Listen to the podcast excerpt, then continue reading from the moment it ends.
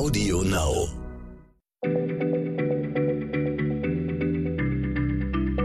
Schneller Schlau, der kurze Wissenspodcast von PM.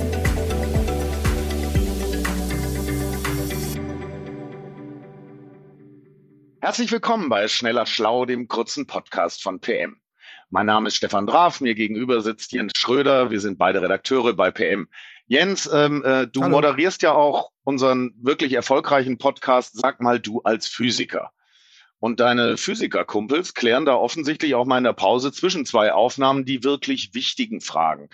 Eine hast du gestellt und uns die Antwort mitgebracht. Können Segelboote schneller segeln als der Wind? Ja, genau. Hallo Stefan. Das war sogar in der richtigen Folge drin. Das kam so, so ein Seitenaspekt. Und das hat mich tatsächlich wirklich umgetrieben. Äh, zum Beispiel, als ich diese Vendée Globe äh, Segelrennen angeguckt habe, also diese Regatten um die ganze Welt, äh, die das ganze Netz quasi verfolgt hat mit Boris Herrmann und so weiter, mit diesem abartig schnellen Yachten. Und man sagt ja, schnell wie der Wind. Aber da habe ich eben gehört, es geht sogar noch schneller. Und das ist eben doch total gegen die Intuition, dass ein Segelboot schneller segeln kann als der Wind. Und das wollte ich einfach genauer wissen. Ich bin nämlich kein Segler und habe eigentlich keine Ahnung davon. Ja, also ich bin äh, auch kein Segler und glaube also, wie die meisten Leute, wir stellen dem Wind ja quasi ein Segel in den Weg und der Wind drückt dann gegen das Segel und schiebt das Boot einfach voran. Ja, das ist ja so die Vorstellung, die man hat, ja. ohne Ahnung zu haben. genau, aber solche Segelboote gibt's ja auch. So sind ja auch früher schon die Wikinger gesegelt. Die Segel, mit denen man das macht, die nennt man Rahsegel. Äh, und die werden vom Wind einfach ja vorangeschoben, ganz direkt. Und, und mit, dieser, mit diesem Anschub, äh, wenn das Segel dem Wind sozusagen im Weg steht, überwinden die Boote dann den Reibungswiderstand des Wassers und fahren eben vorwärts in die Richtung, wo der Wind hinschiebt. Aber man wird ja so nicht wahnsinnig schnell, ne?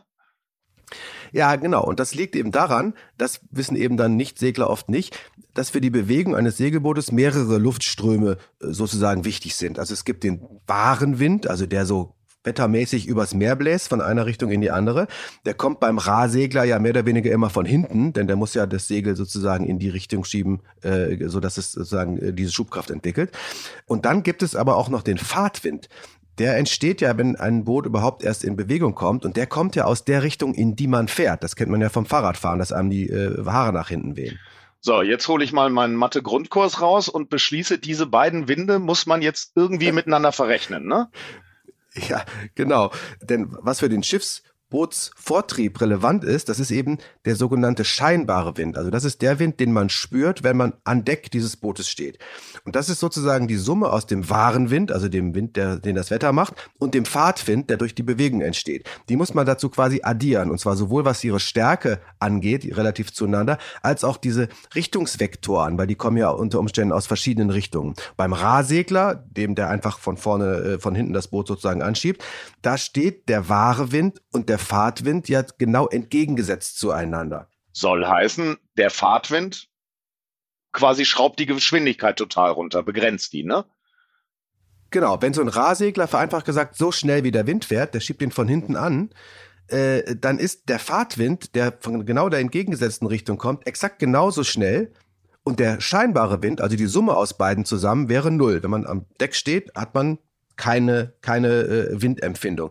Und das Boot würde dann eben keinen echten Vortrieb mehr haben und könnte die Reibung des Wassers eben auch nicht mehr überwinden.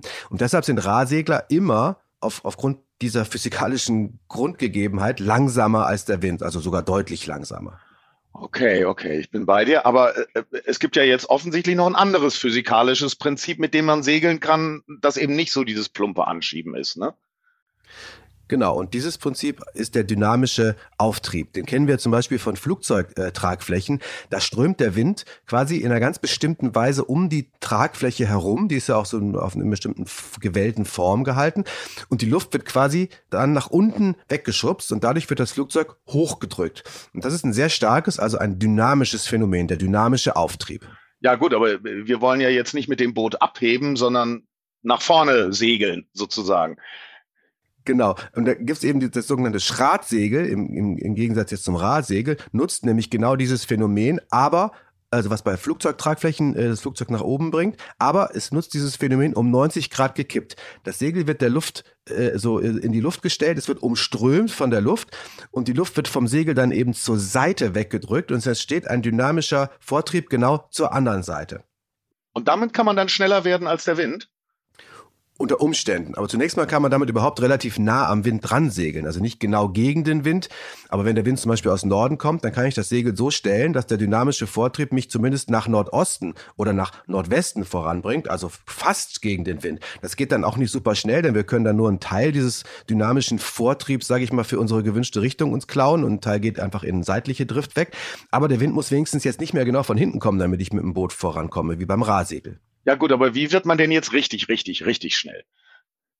Also die schnellste Variante ist, wenn der wahre Wind schräg von hinten kommt, dann kann man das Segel so in den Wind stellen, dass dieser scheinbare Wind, also die Summe aus wahrem Wind und, und Fahrtwind, der also für den Vortrieb relevant ist, dass der von der Seite um das Segel strömt und den dynamischen Vortrieb genau in die Richtung erzeugt, in die ich auch will. Und dann kann ich den eben voll nutzen. Dann werde ich am schnellsten. Ah, okay. Und dann wird man schneller, als der Wind sozusagen von sich aus bläst.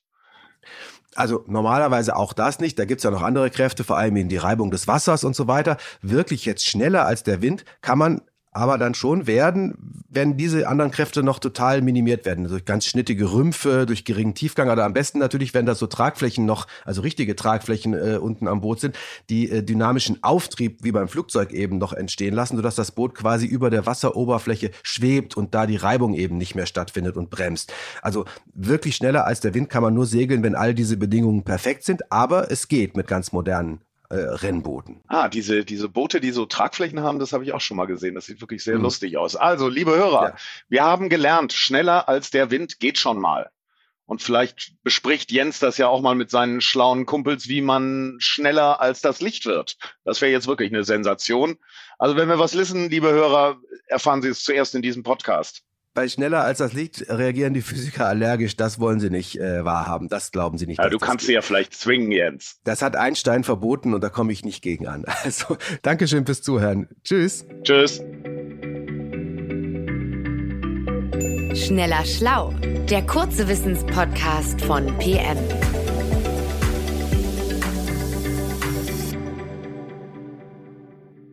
Zum Schluss möchten wir euch noch einen Podcast empfehlen und dafür lasse ich einfach die Podcasterin selbst zu Wort kommen. Hallo, ich bin Insa Bethke von Geopoch und präsentiere in dem Crime-Podcast Verbrechen der Vergangenheit, Düsteres aus der Geschichte. Zum Beispiel folgen wir den Spuren eines Ritters, der im Mittelalter Dutzende Kinder zu Tode quälte und leuchten die Biografien legendärer Gangster wie Al Capone und Pablo Escobar aus. Das Besondere ist, dass Verbrechen der Vergangenheit nicht einfach nur gruselt, sondern die Zeit, in der sich die Fälle zutrugen, lebendig werden lässt. Ein Schauspieler hat dafür Reportagen versierter Geo-Epoche-Autoren in packende Hörspiele verwandelt und es gibt in jeder Folge ein Interview. Hört gerne mal rein auf Audio Now und überall sonst, wo es Podcasts gibt.